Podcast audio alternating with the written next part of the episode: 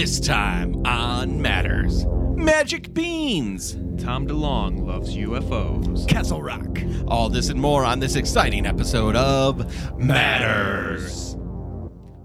His name is Matt. His name is Matt. And that's all that matters. Yeah. Welcome to Matters, where two guys named Matt talk about what matters to you. I'm Matt Noss. Across the table from me is Matt Rose. How you doing, Matty? I've had too much sugar today. You and I, I- have just housed at least four cookies apiece. And I had I had ice cream at home. what? So, oh shit! Take that, tummy tum. yeah. Uh, Maddie, uh, are you ready for today's episode? I am. Let's let's go. Uh, today, joining us in Matter Studio, we are very grateful to have you. May know him as the lead singer and lead guitarist of the punk pop band Ruther. Their seminal album, "Like a Ghost," Jim Van Haverman.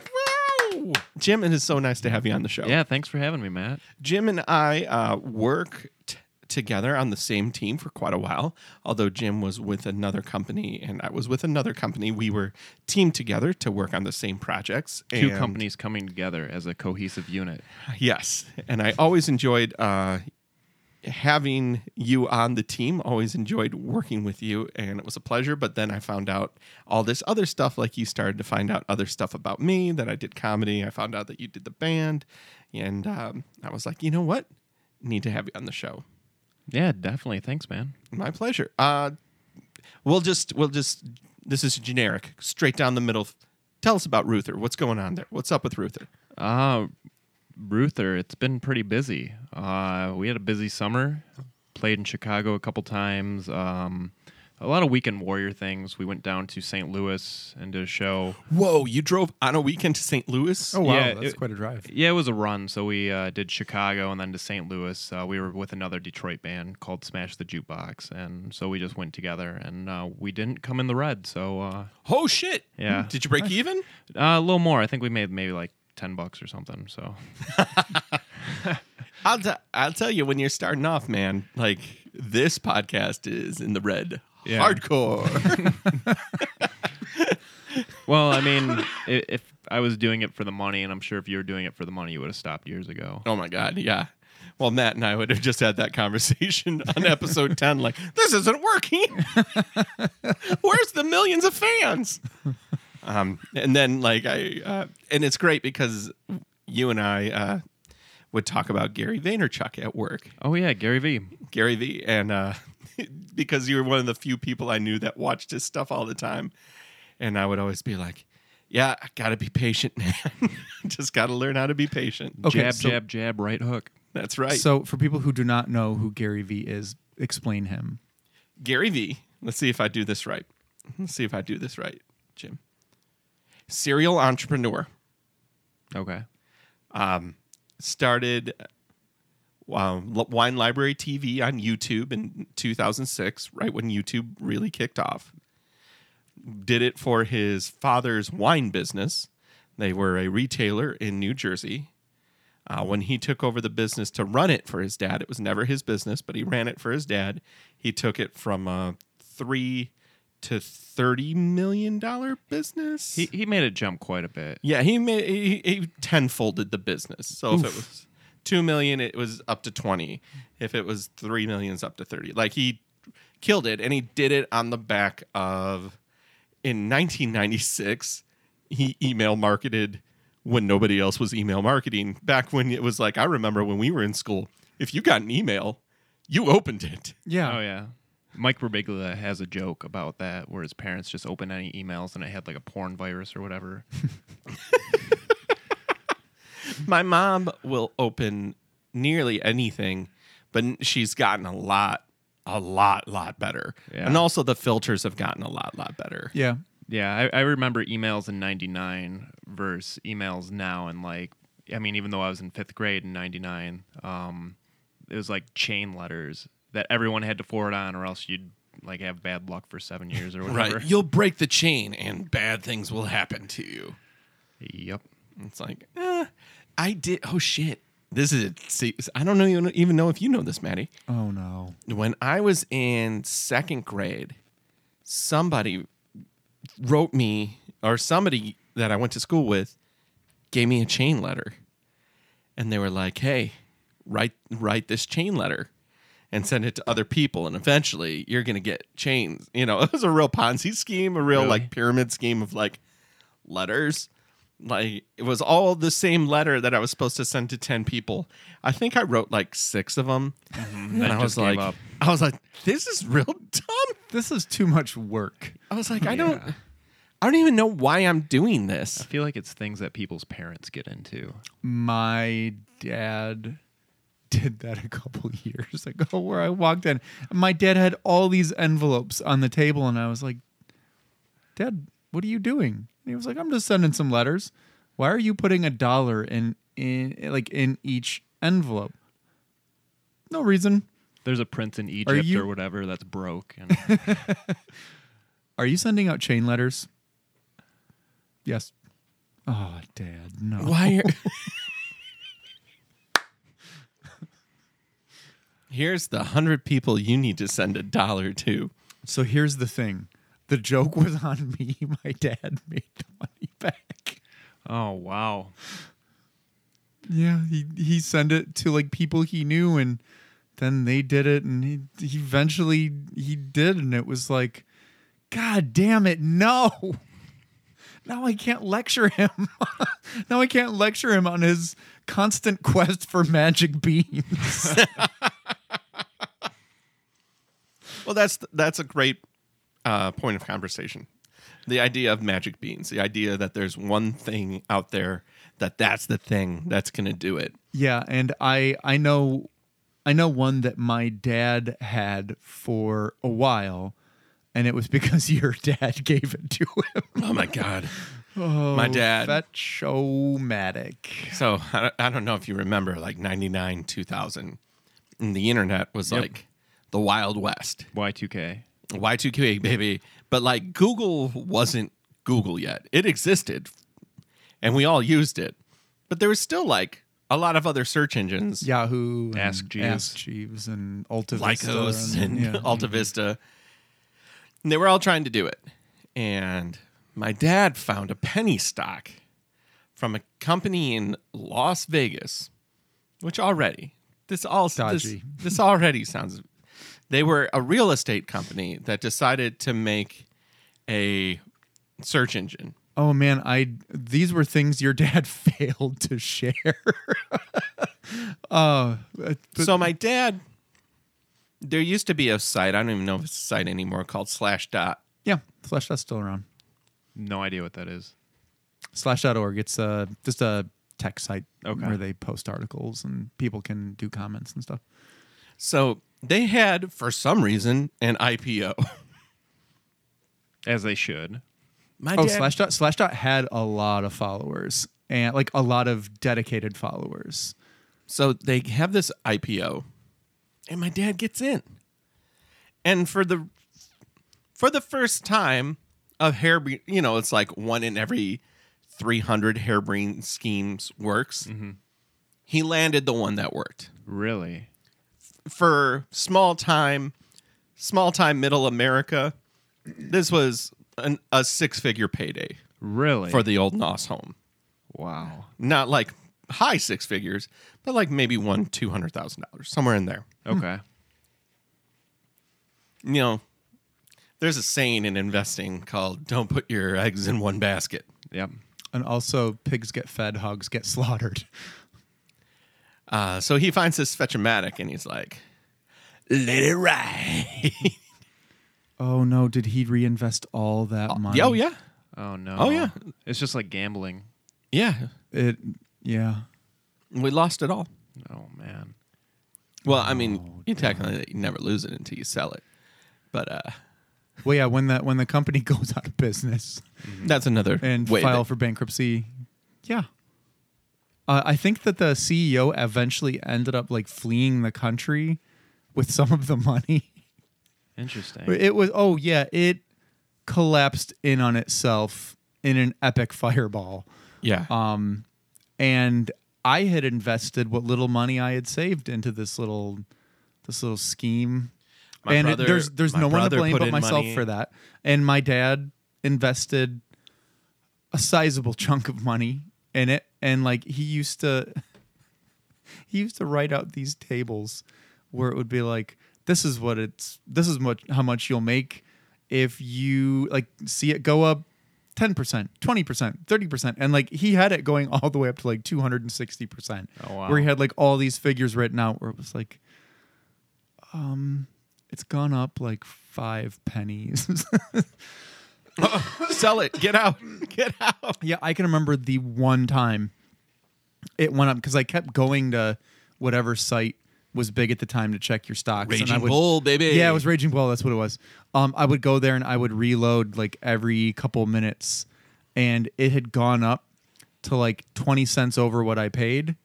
So I was like, "Oh, oh, it's starting to happen. I don't even have to graduate college."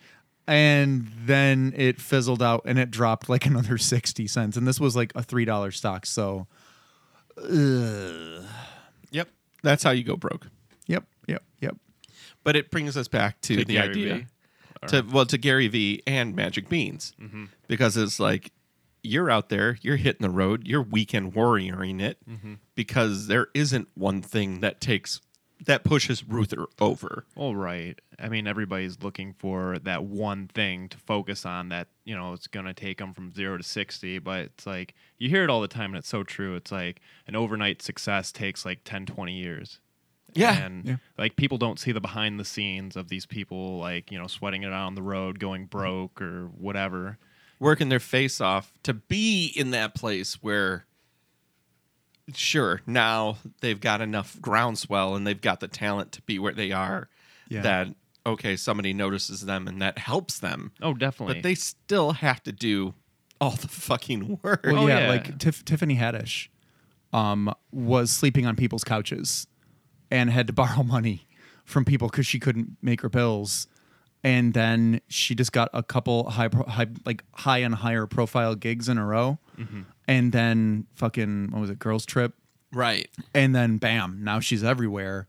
And but nobody was talking to her 10 years ago yeah, when she was at the comedy store trying to make it happen yeah. And like, I think, I think one of the stories she told was like Kevin Hart loaned her like $500. yeah and you know now they're like eh, god what's the name of that movie they're in now or it's it's coming out or it's like night school or something oh I, had, I haven't seen the trailer yet but yeah i mean she was a working comedian for a Years, while in yeah and i think the first time i ever saw her was keanu oh shit yeah she's in keanu yeah yeah she is the key and peele movie yep oh, nice. I haven't seen that.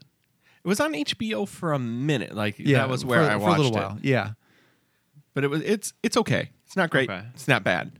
it's Uh, it's got its moments but yeah Probably worth a watch, but no replay, really. yeah, worth a watch when you're like, I want something light. Yeah.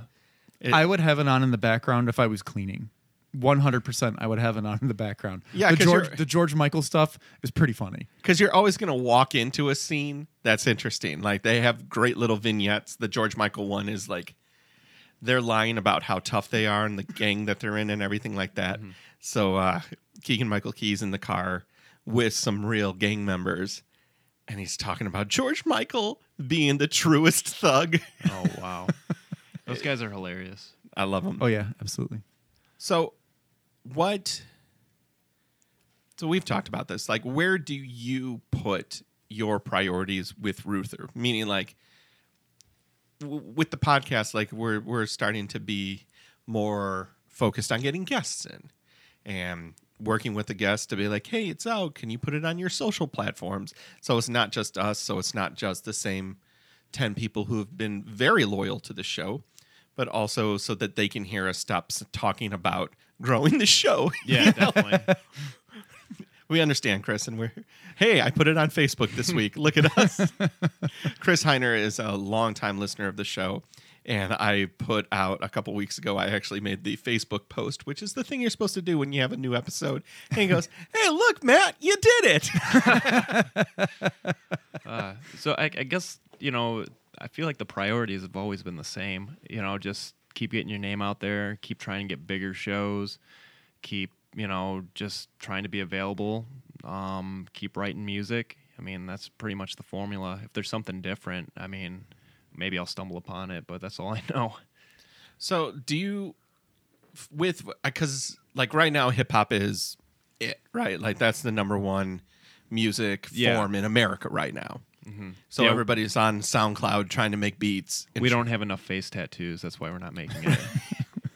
So I would like to introduce you to this rainbow cover- colored wig, all of these pieces of jewelry, and this black eyeliner pen. and I think we can call you Jim V69, yeah, there, there you go. but everything's separated by a lot of X's. Oh yeah, X X, whatever. XXX. So many X's. Vin Diesel will be somewhere. I don't know. That was terrible. Uh, I was talking with a buddy about this. Um, it just it's so odd that the older you get, or at least for us, it just seems like the better show offers we get. Because when we were younger, or when I was younger, uh, I was in a band that used to like tour a lot, and we'd go out for like three months at a time, six weeks at a time, and we're just playing like small hall shows or basements or wherever people would have us. You know, to anywhere from zero to thirty people would come out, and that's what we did and you know we would like try and get on bigger detroit shows and sometimes they'd come through but you know um, a lot of times not really because there's still a lot of like older bands in the scene that you know that had their dues paid or whatever and you know they would get that opportunity but now it seems like we're the older band that you know the or the older group of musicians that has our dues paid and you know it just seems so like i'm blown away by like the show offers we've been getting lately So where have you been able to play? um, well, I mean, I feel like the venues stay the same, but like Smalls, um, In Hamtramck. yeah, Smalls and Hamtramck, we're actually playing with a band called Iron Chic and Spanish Love Songs. Oh, no way. and, Yeah, in at the end of September, so September 26th. And then actually the next week after, we're playing PJ's Lager House with Rehasher, which is Roger from Less Than Jake's band. Huh. So it's like, you know, those just came like out of nowhere. I was like, okay, yeah, let's do it. I think that Iron Chic toured with Off with Their Heads, if I'm not mistaken. Probably. Yeah. Do you think if you had the opportunity to do a run, like do a month tour, you would be able to do it? Like, because you and me are the kind of in the same boat, where it's like, I do this because I love it, and at the same time, what pays the bills is the day job.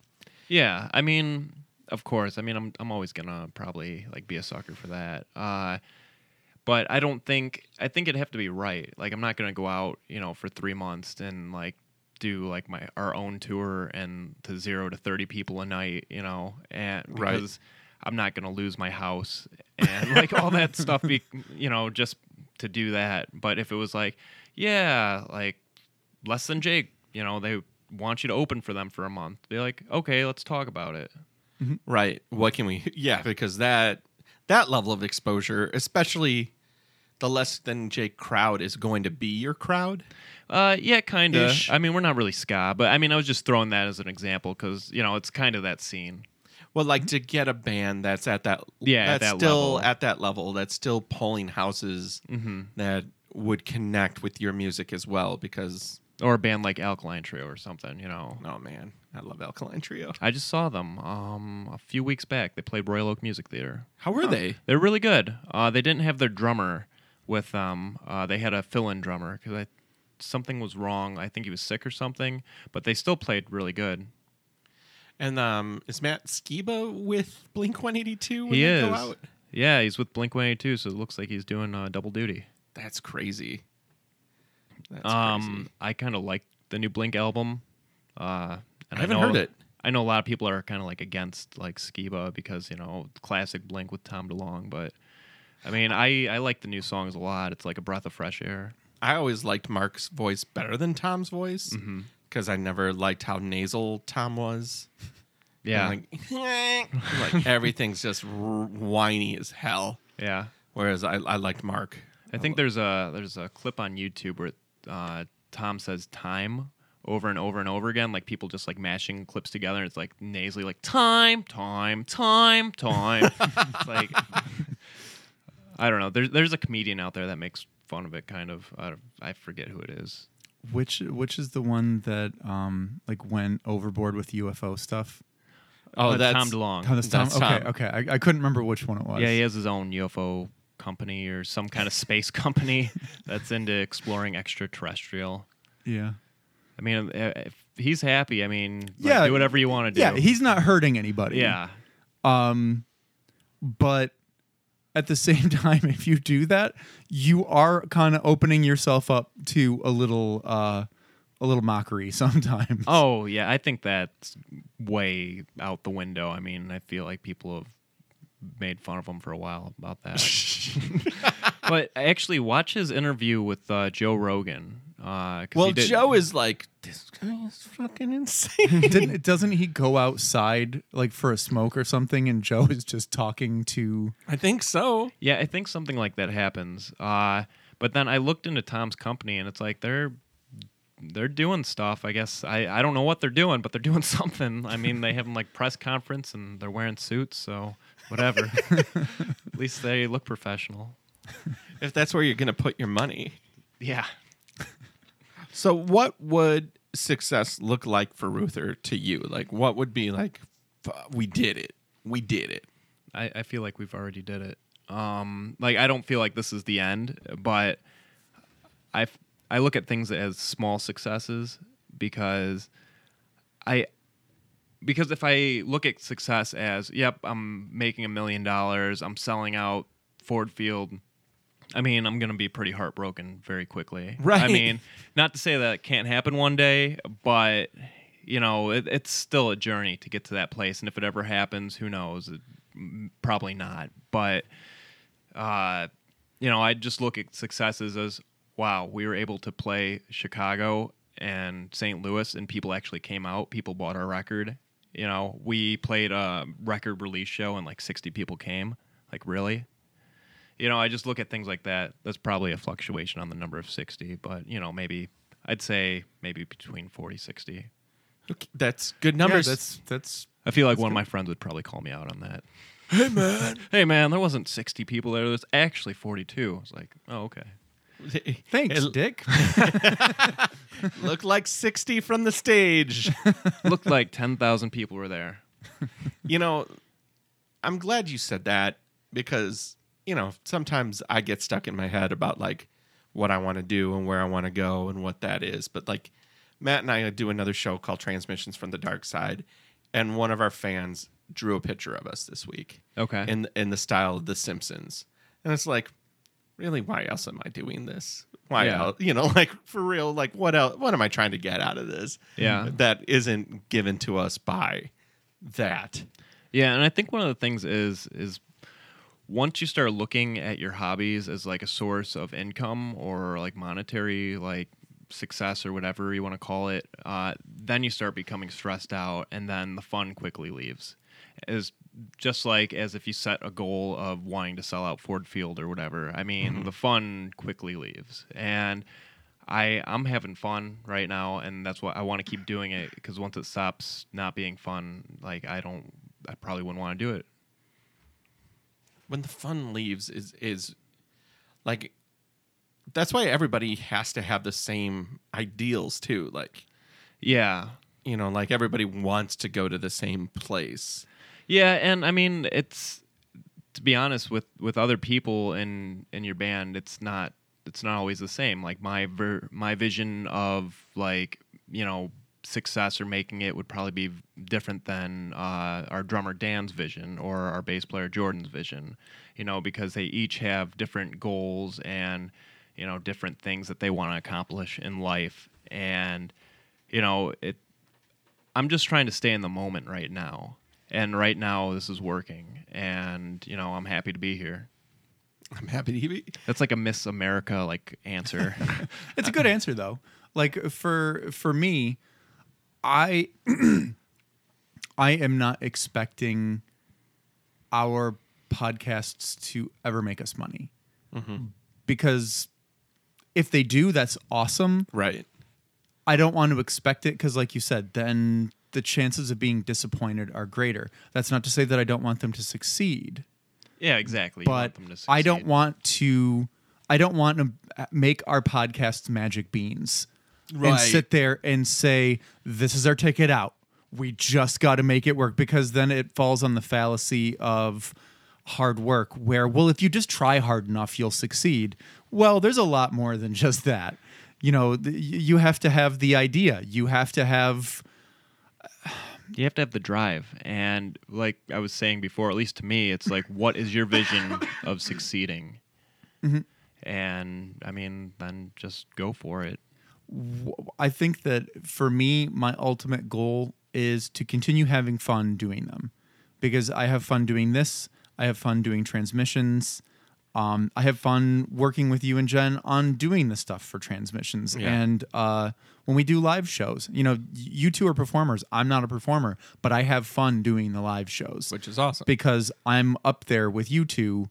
And you know, at the the first live show, I forget how many people we had, but it was it was double digits. yeah, it was like 12, 14. Yeah, Okay. and and then the second one we had because it was so short notice, we had considerably. We had like six. yeah, we had like six people, um, and A rough six. a rough six. we had fo- we had one guy who really wanted to be there, who brought three other people. Yeah, was that Steve? Yeah, Yeah, uh, and then I think we had Ted Hansen, didn't we? I think Ted was there. so he he's the uh, husband of Jen Hansen, the other. Okay. I thought you said Ted Danson.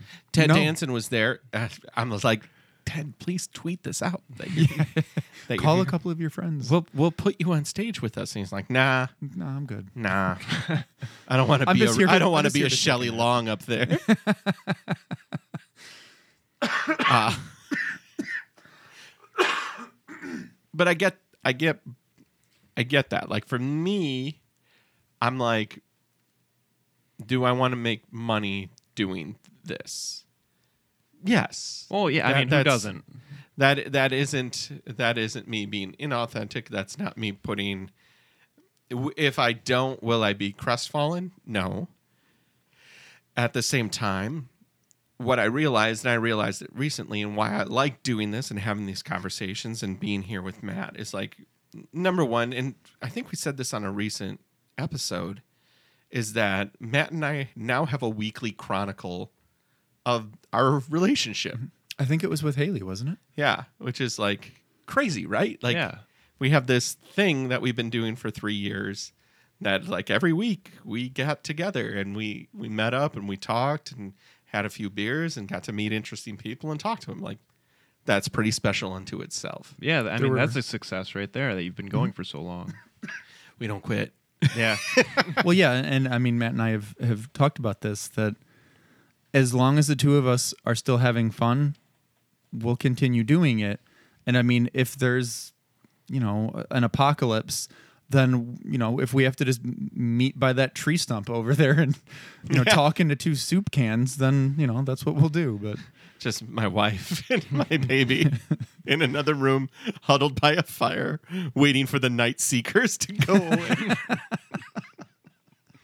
uh, but what I realized more than anything is something that I've always enjoyed my whole life is having conversations and making people laugh.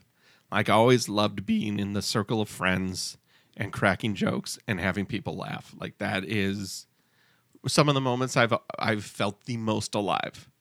Where I'm like, oh, this is an awesome night. We're just here and we're cracking wise and we're being dumb and we're telling jokes and we've got one person in the group who's always laughing Yeah. and Wes, Wes, Jen Midkiff.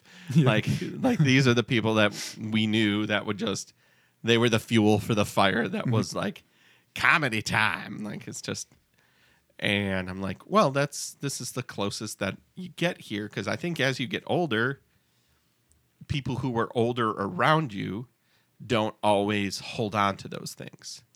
Yeah, I could see that. You know, I don't I don't think it's and now having a child, I completely understand like wanting to go to bed. like, oh, it's ten o'clock. Whew, what am I doing up this late?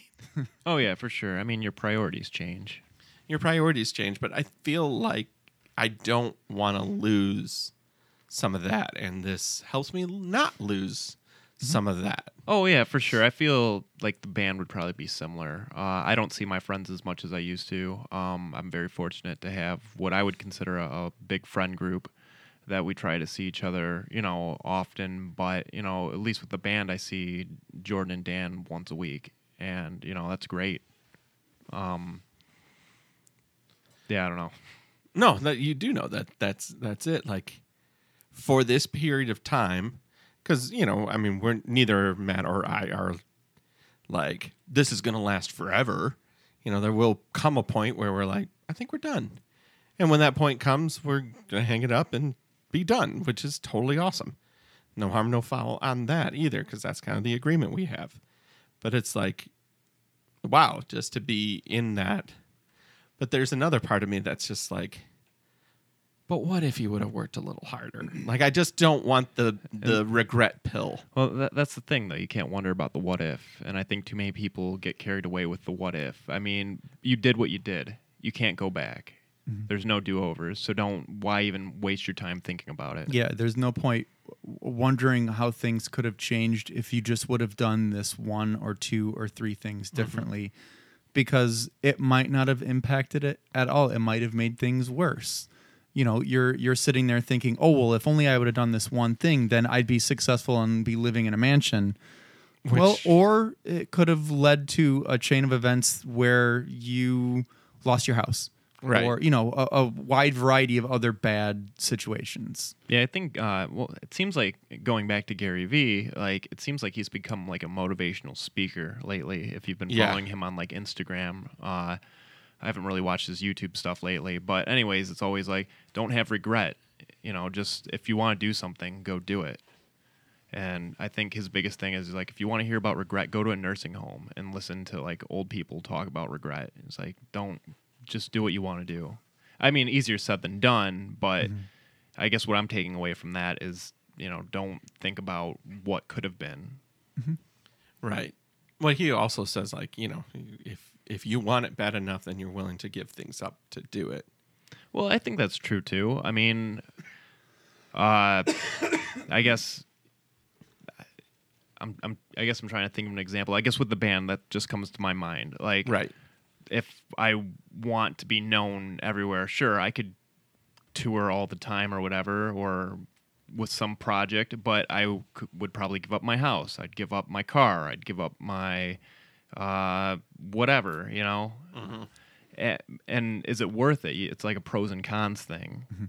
Yeah, at what point has it become too much? Yeah, exactly. And does it truly line up with what you want? Yeah. Like, you know, I I, I want a family life and a and a balance in my life that outweighs some things. hmm Like I want to be able to come home and be with Catherine for a while. Like that is very important. And sometimes I'm like, well, if you're out touring or if you're out performing and if you're out, you're not home.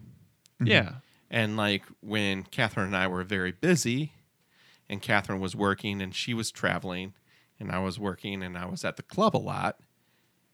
It was like that was a nice season of my life, but now it's like I got the baby at home. I know I don't want to miss I don't want to miss much, you know, like I want to see this kid grow up. You know, so it does it absolutely what you were saying earlier. It changes your priorities. Yeah, and doesn't mean that you can't still enjoy those things. It's Mm-hmm. I don't know. Uh, I think that you can you can still do the things you want to do, and you could still have success doing like those things. Like if you want to chase that fame or money or whatever. I mean, there's a countless number of stories, but you don't have to give up everything to get it. Well, right, and with with the with all the stories of success, you're not hearing about all the stories where people didn't make it. I don't want to call it failure because they, you know, they put everything in it. They just didn't reach what they wanted to reach. But that's it reminds me of um, the episode Carded and Discarded, uh, Freaks and Geeks, where the guidance counselor, Mr. Rosso, is talking to Lindsay Weir and he's talking about how you know she's she needs to start thinking about applying to colleges and that if she keeps going the way she's going some of those colleges won't want her. And so she says well maybe i don't want them. And it goes back and forth a little bit.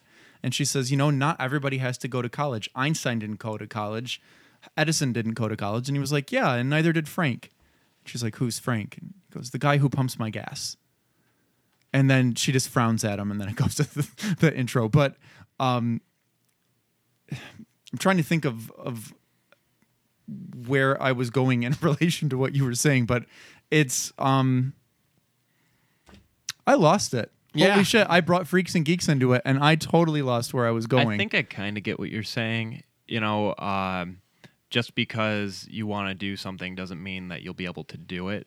Because, like as you said, like for all the successes, there's so many people that didn't, that's where I was going. That- Thank you. that wasn't able to make it. Um, but everybody has a different story. Maybe Mm-hmm. Frank didn't like try as hard, or maybe he had good intentions but never followed through. maybe he didn't have the talent. I mean, you know, there there are comedians out there that tried really hard to make it but just weren't funny. Right. And they end up being really great producers Mm-hmm. or really great XYZ. And their dream might always be on stage, but it's just never going to happen for them. Yeah, Mm-hmm. I, there's a quote out there. I for, I forget the exact words, but it's, it's more about the journey than the destination, because sometimes along the journey you find out that the destination you wanted isn't the destination that you necessarily needed Mm-hmm. or where you needed to be.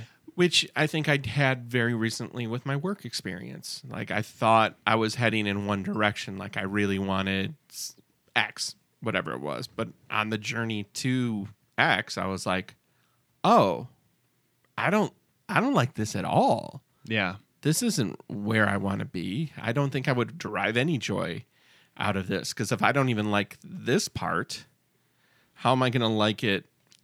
You know, like when it's j- even more. yeah, and you just reevaluate reevaluate your goals and you know what's important to you. And that's not to say that something that was important to you when you took a certain position or if you did a certain like activity, you know, it was important to you at one time, but then sometimes it takes you doing it or being there to realize it's maybe not what you wanted in the first place. Yeah.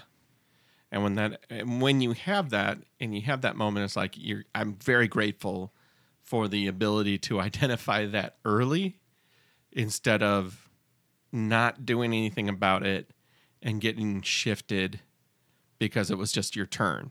Mm-hmm. Like where I work, which a lot of people already know where I work, but where I work, sometimes it becomes, hey, I think this would be a really great opportunity for you and it has nothing to do with what you want to do. Mm-hmm. So sometimes it's not like, and oh God, how can I even say this? But like, if that position gets presented to you, right? If your leader, any job, so now I'm going to take it out of where I work, but any job, if a leader comes up to you and is like, hey, I think you would be really good doing X, Y, Z. And in fact, my boss thinks the same thing. Are you going to apply for that thing that they're talking about? Sure. Probably more often than not, you're going to. And it's sometimes it's that pressure of, well, if I don't go for this, then they're not going to think I want to move around and, or move up or Yeah, I, I can see that. Um, you know, there's there's no harm in applying for something, even though you don't want it, just to get the interview experience mm-hmm. or just to see, oh, maybe they said something that you weren't expecting. You know, I think people f- get too stuck or they get too wrapped up in themselves and they don't see like past today. It's like I'm in something I don't like today. This is what I'm going to be doing for the next 40 years. My Right. life sucks. It's like, well, you don't have to do that. I mean, don't drop everything, but like there's different things you can do. Um, maybe there's like an opportunity like at your work that you know you can look into and like learn a certain skill, or maybe even outside your work. If you don't like what you're doing, maybe there's like a like a networking thing that you can join. I don't know. I just feel like people get Right. too limited. Well, it's easy to get limited, right? Because like we are now at September when this comes out. We're like it's the second week of September when this episode comes out. Okay. Where the fuck did this year go? Mm-hmm. Yeah. You know, like that's how fast time goes by. It's so easy to just let the days wash over you and not be active in it. Yeah. Well, you just can't give up. You know, you just have to. If you want something bad enough, I mean, you you can get it. I mean, not necessarily like something like far fetched, like how we talked about earlier, like selling Right. out like a Ford Field or something. But like, if you want to like do something like switch a job, or if you want to get a new car, or you want to do something, like if you you can get it, you just need to try and quit complaining. Right. Well, I mean, what fun is that? I mean, easier said than done, but you got to put in the hard work. You know, Because when I'm complaining, I'm blaming other people instead of uh, working on the only person who can actually fix the problem. yeah, for sure. It was funny because I was talking to somebody the other day and they were saying that you're only like 10 people away from knowing you're 10 people who do the job you want to do. Ugh, let's take three on that. If you want a position, if you want a job, you are you need to make 10 connections with people who are in that field. Okay. And usually by 10, you can find somebody who would give you a job in that field.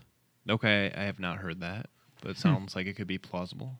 because it's like if you make that it's that first connection it's like hey you want to get into editing film. Well the first editing guy is going to be like oh well do you do this? What don't you do? What do you do? And then the next they could point you to like well you need some training and you need to get with this guy. And get with that guy and do some training. And he's going to be like hey i like what you're doing. You should get with this guy.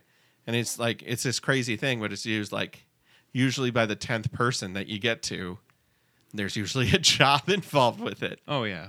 It's like some crazy stat. I don't know. Mm-hmm. This has been a hard year for me. Really. Just just adjusting to having the baby Okay. has been great. I love the baby. I love Catherine. But having a baby is very hard. And then work has been hard, which hasn't been good. And I was telling Matt, I think last week or two weeks ago, but it's like he knows I've been sad, which like just knowing and realizing like, oh, I've been sad. Because Yeah. usually like my default depression is just like numb, like mm, everything just Yeah. mhm. But now I feel like I'm trying to shake out of it because now it's like, okay, six months with the baby.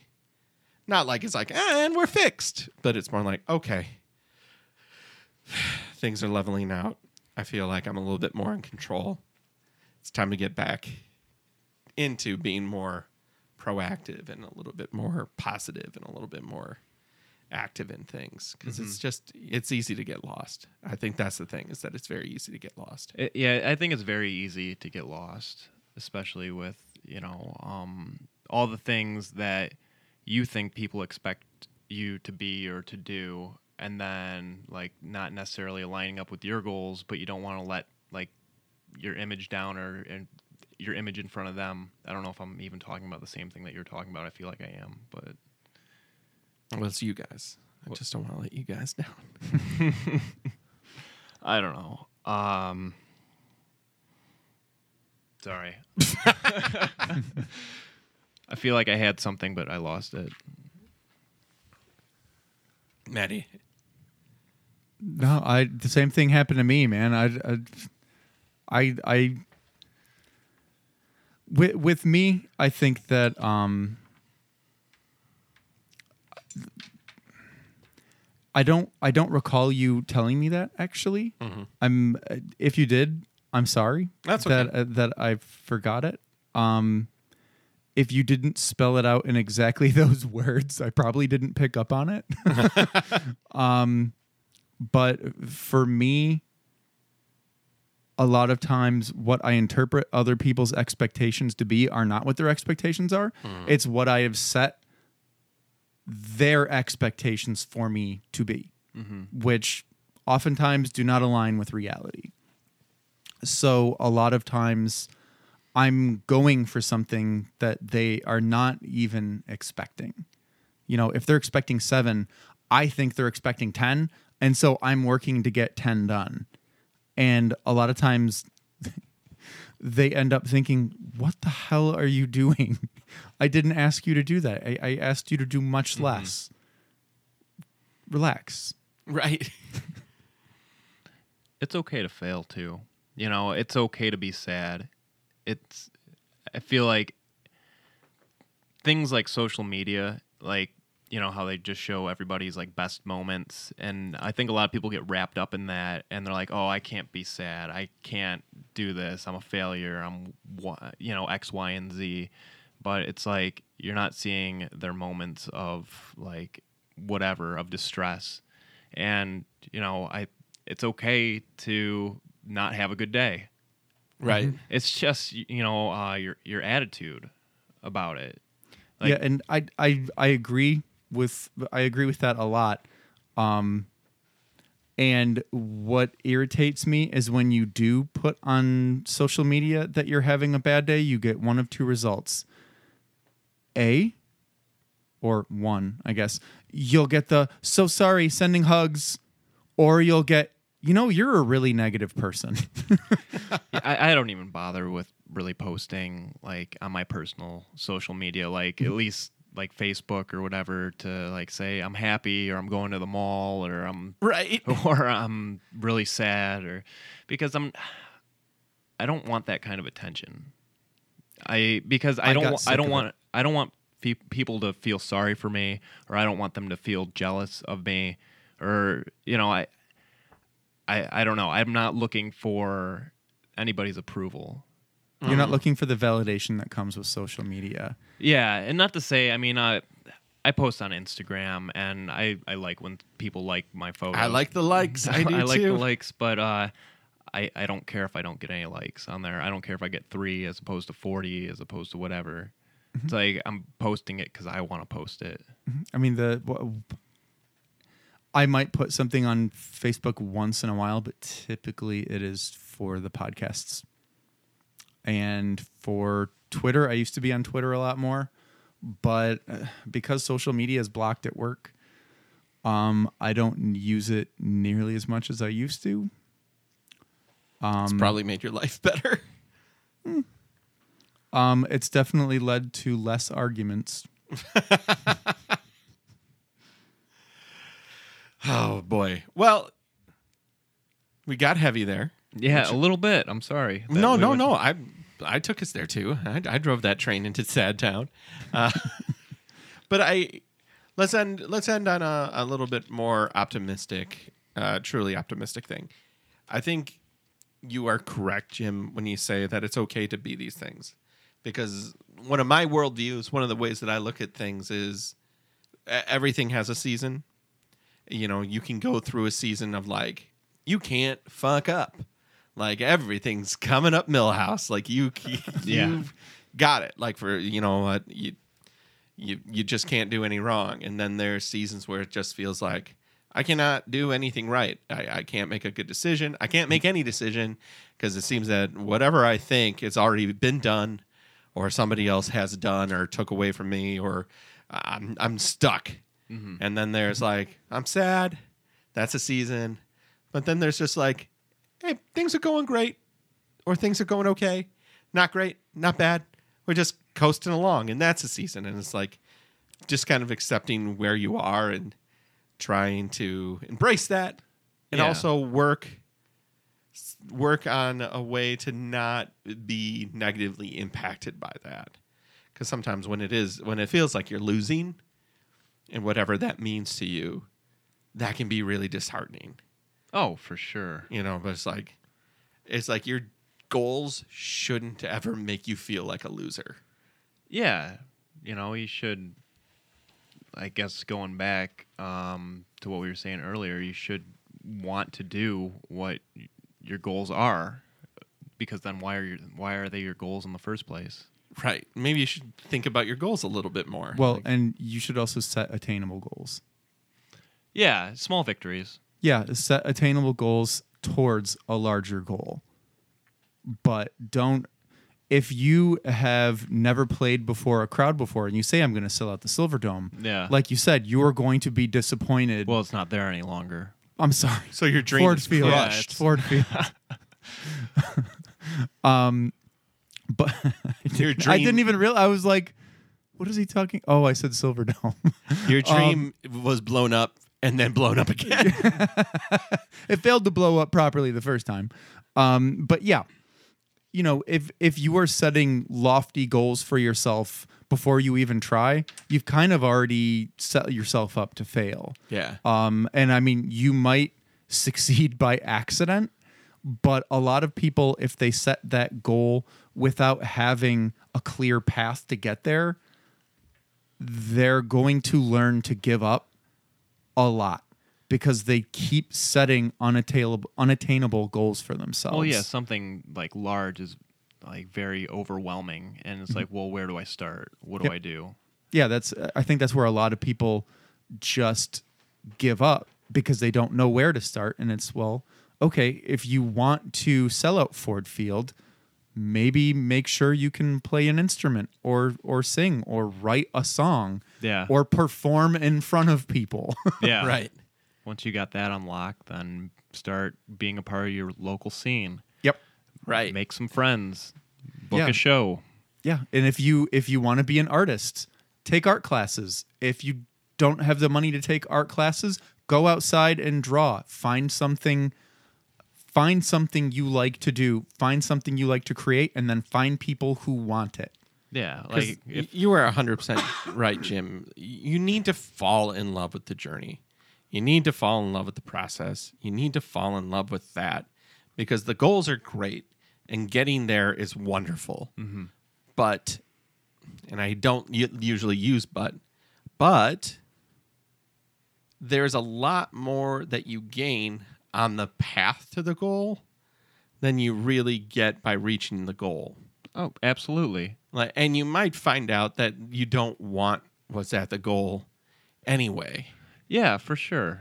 It's like the new season of Cobra Kai. I mean, Wait, are they already on a season two? no, they're they're working on it. Season but I'm, one was great. but I'm interested to see where it goes after the victories. Hey, of- hey, hey, hey, hey, hey, hey, hey, hey.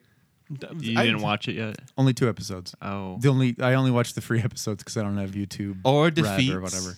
or losses. But Hey, I'm- I didn't I didn't hear who won. I just you guys said victory, so now I'm expecting victory. Thanks a lot. well, you can get YouTube Red for free for like a month. Well, I mean, with I, promo code. I, I With honestly, promo code matters twenty eighteen. I was I was thinking about it today because I watch a lot of stuff on YouTube, and if the video is like over 15 seconds, it stops in the middle and you get a fucking commercial, and it is so irritating. Dude, it is worth it just for that. yeah, yeah. I bought it last year when Matt and I were doing the Matters of the Universe He Man stuff. okay. And we w- found the Christmas episode, and the freaking Christmas episode had a commercial every 45 seconds. And we were like, Fuck this. Fuck it. no way. And then I fell asleep during it. That's pretty great. did. That's pretty great.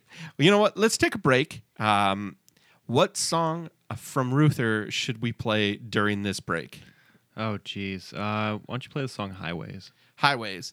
This is Highways by Ruther. We'll be back with more matters after this.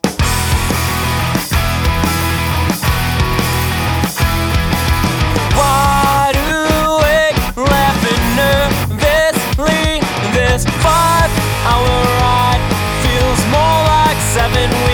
but I'm not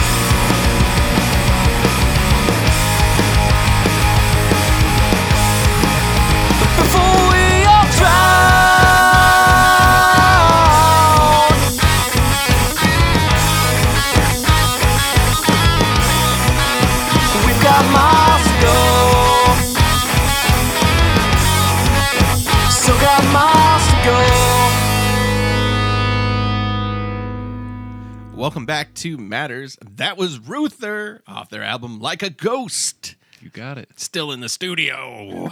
Woo. Jim Van Havermat. Uh, Jim, you have reached the part of the show where we talk about what we are into this week.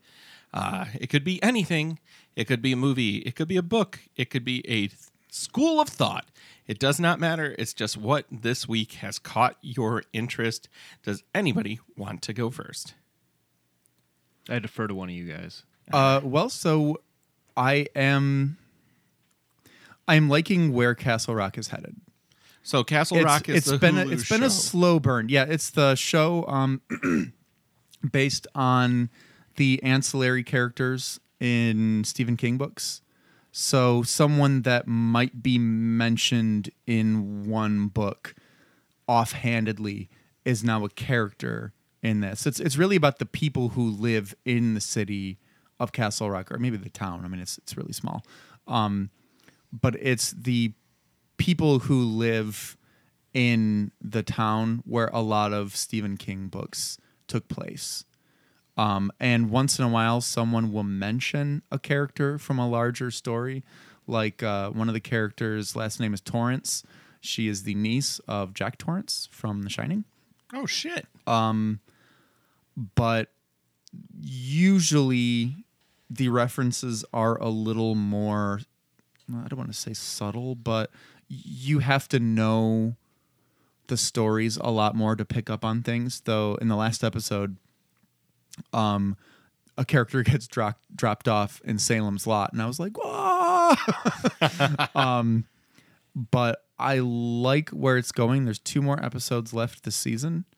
Um, I hope that it continues in the direction that it's going because it it has been a slow ratcheting up, but now it's getting to a point where it's like, all right, I want to see I want to see where they take us. Um so yeah, I'm I'm keeping my fingers crossed that they keep going the way they're going. Now, is it is it based in Colorado? Because I know there's a Castle Rock, Colorado. Nope, uh Maine. Okay. Because that's where Stephen King's from. Yep. Okay. Okay. Well, that makes sense. I'm not. Uh, I don't really know my Stephen King. Ah, okay, yeah. Uh, he set a lot of his books in Castle Rock or Jerusalem's Lot, um, Derry, and geez, I'm trying to think of some of the others. And uh, Shawshank Prison factors very heavily into Castle Rock. Um, it's the main employer for Castle Rock. Really? Yep. That's cool. Mhm. I will check it out because I have access to Hulu. Yeah, yeah, and you have you have commercial free Hulu, don't you? Yes, because son of a bitch. Look, man, I am That's the way to go. I'm at the point in my life where if they want to charge me three extra dollars a month for no commercials, take my money, yeah, I think I think I might have to do that, dude. 'cause- Just do it. It is. Well, I signed I'll- up on the preliminary where it was like a really low rate. Um, where uh, I how think much? it's eleven ninety nine. yeah, I I had signed up for. Jeez, it was like seven ninety nine or something. Um, and they continued that rate for me for another year without even you know without me even asking. Which you know I, I was happy about because usually like Netflix will raise the price two bucks and it's like, eh, oh well, whatever. Uh, but yeah, I've definitely thought about it because Just it I'm telling you, you will love Hulu even more. Um, like when everybody came in today, we were watching American Ninja Warrior because we cut the cord and we don't have an over the air HD antenna. So I watch a lot of NBC on uh, my Apple TV through Hulu. Okay. And that show with commercials is three hours long. you know, like- yeah yeah it's really really long. well, it's an hour and a half worth of content, so that's at least, at least Oh my gosh. Yeah, so that would that Two would be that yeah hours. that would be two hours. yeah, you know, and that's just too much. Yeah, the the commercials suck. Uh, my girlfriend recently got Hulu, and she did the commercial version, uh, and it just every time those damn ads come on, they have like the timer like ninety seconds. Mm. Yep, it's like yeah. just just get off, just get off the screen. I don't I don't want to see that right now. Mm-hmm. But then Plus, the f- the first thing you do when you see those commercials is grab your phone. Yeah, you or or phone. go to the bathroom or go get a drink or or do whatever. I mean, that's that's really what I use them for. Is all right. I've got 45 seconds to go get a whiskey or whatever. Yeah. It's marketers, man. They're just uh, they see an opportunity, they just uh, latch onto it and make it until it's not fun for anyone. Um, this week I am into World of Dance. What's that? World of Dance is a dance competition uh, with four distinct group of dancers. It's one another one of those. The best dancer wins a million dollars, but it's not like so you think you can dance. It's a little bit different from that one, in that it's uh, like there's a juniors, there's uh, So they have divisions. they have divisions, and then eventually I think all the divisions fight each other They fight each other, in in a ri- battle royale. like like like crumping or whatever the heck the kids are doing. exactly. Uh, yeah, they all go to step up to the streets. um, Who, who's the celebrity judges? so your celebrity judges are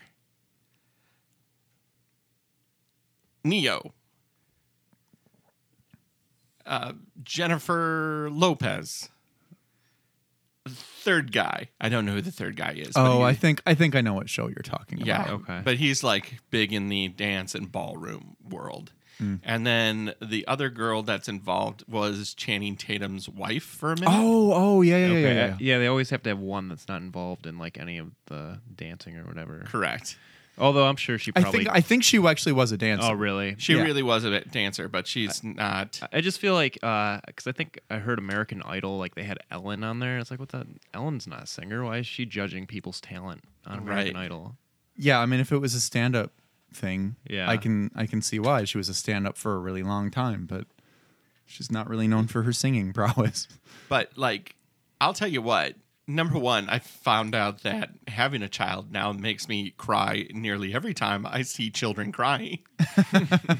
I'm like these kids, I mean, these this junior division is like kids that are like eight to twelve that mm-hmm. have been dancing their whole, like literally their whole lives. So they get crushed when they don't make it. So mm-hmm. either they get crushed when they don't make it, or they're so excited and overwhelmed when they do, they're crying all over the place. Mm-hmm. And then they're like, "Well, one of our dads died," and I was like, "Good."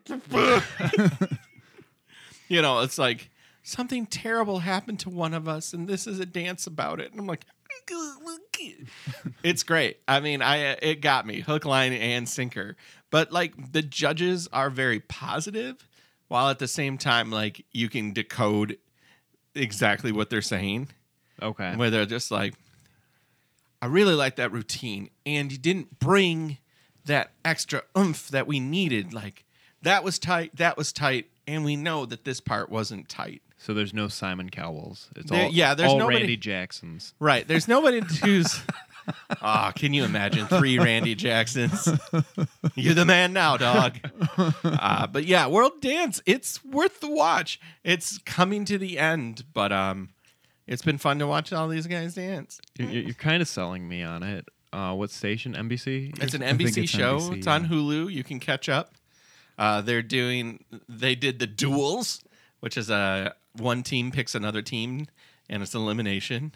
okay. and now they're in the cut where all the remaining teams dance their ass off to win the top three spots. Okay, I might check it out. I, I feel like with shows like dancing shows because I'm not like uh, since I'm a musician, I'm not really I'm not a dancer, so I don't understand like their journey, and I don't understand like you know how long it took them to do the moonwalk or whatever the hell they're doing the Charleston. Right. That uh, the you know, two step. yeah, so I, I I guess I don't really appreciate it as much as someone that you know knows the struggle or knows like As somebody who's never danced professionally, has only learned like box steps and show choir moves to make it. so they must be really backflipping and You watch it and you're like, the really good ones, you see the story.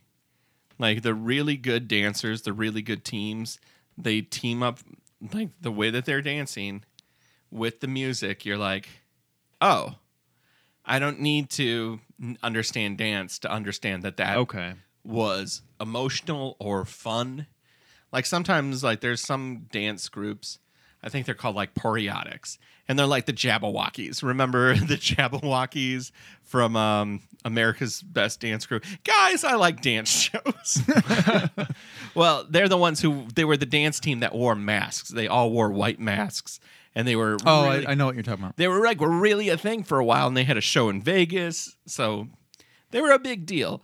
And uh, but like this team Poreotics kind of has that very herky jerky style where like everybody makes the same micro movements, and it's amazing. Like you watch and you're like, technically, you're like, you know, like you play in a band and you've watched people in a crowd try to clap. Yeah. Like Not everybody has rhythm. Right. Like so to see people with hyper rhythm, Yeah. it's crazy. You like your rhythm now? Try hyper rhythm. Try hyper rhythm. I felt bad enough about my rhythm. Rhythm, rhythm. Uh, what you got for us? Uh, well, you know, I, geez, I was thinking the whole time. Um, so I actually started a show on Hulu. I'm not really a television watcher that much. I appreciate but, Uh, we saw this show, uh, my girlfriend and I, called The Mick. Have you guys heard of it? I have Uh, heard of that's this. with Kaitlin Olson, right? Yeah. Uh, and only two episodes in, and it seems pretty good so far. It's very always sunny, like Yep. reminiscent, like just her character. It's kind of crude. Um, I guess her sister. So she, I guess to back it up. So Kaitlin Olson is kind of like a fuck up. You know, she lives like uh, with her boyfriend in like a crappy apartment and everything. And then I guess one day she gets invited to like her sister's um, like house party or something, or she gets invited every year but just doesn't go. And then one year she goes because she needs money or something. So she goes there, and then her sister ends up getting arrested uh, with her husband. So now she has to watch like her like niece and nephews uh, who are rich. And the kids are, of course, snotty and bratty. And then Kaitlin Olson doesn't really give a fuck. You know, she's uh, drinking, and it it's very entertaining. the Mick. The mick That's on Fox, I believe. See, I, yeah, I, I've. It's been canceled. Oh, okay. Was it was on Fox? Because I saw commercials for it actually when it like first debuted, but I never checked it out because I, I don't know, just because of reasons. And I'll tell you, that's me in Always Sunny. I've never watched yeah, more than I probably have seen a couple episodes and clips, but I've never really watched a season of Always Sunny. But it's one of those shows that's like kind of always there. yeah, yeah, for sure. They're on like season thirteen or something. Yeah, I'm seeing the promos for 13. Oh wow. Uh, yeah, I was just flipping through Hulu and uh, it's like, yep, I know about this. I've seen this. I know about this. It's like, oh, I heard about this. I'd be interested in giving it a try. So that's mm-hmm. how we stumbled upon that. I love it. Yeah. We'll check it out. Jim, how can people get in contact with you How can they get in contact with me? What or I- the band? Or I was gonna say, should I give them like my phone number and like address on here? how would you like people to get in contact with you and the band? well, um, you can get in contact with me on any, I guess, social media platform, Instagram or Facebook or whatever. Uh, Jimmy Vee is me. Uh, so J I M M Y V E E is me. Or if you want to get in contact with Reuther, reuther.bandcamp.com. And then I think all the other social medias is Reuther Detroit. So, So R- spell Reuther. R E U T H E R. Okay. Perfect. Perfect. Tim, come on, man. So nice to have you on the show. I, I had a lot of fun. Thank you guys for having me. Thanks for doing it. Uh, Maddie, how can people get in contact with you? Uh, I am at Karate Dracula on Instagram and Twitter. and I'm at Matt Noss on Twitter as well. The show is Matters Pod on Facebook and Twitter. You can send us an email at matterspod at gmail.com, or if you want to visit our website, you can just go to matterspod.com. Uh, thank you so much for listening, and we will see you on the next episode of Matters. The string. We'll, ne- we'll never, We'll never give stop. that up. We're never going to stop.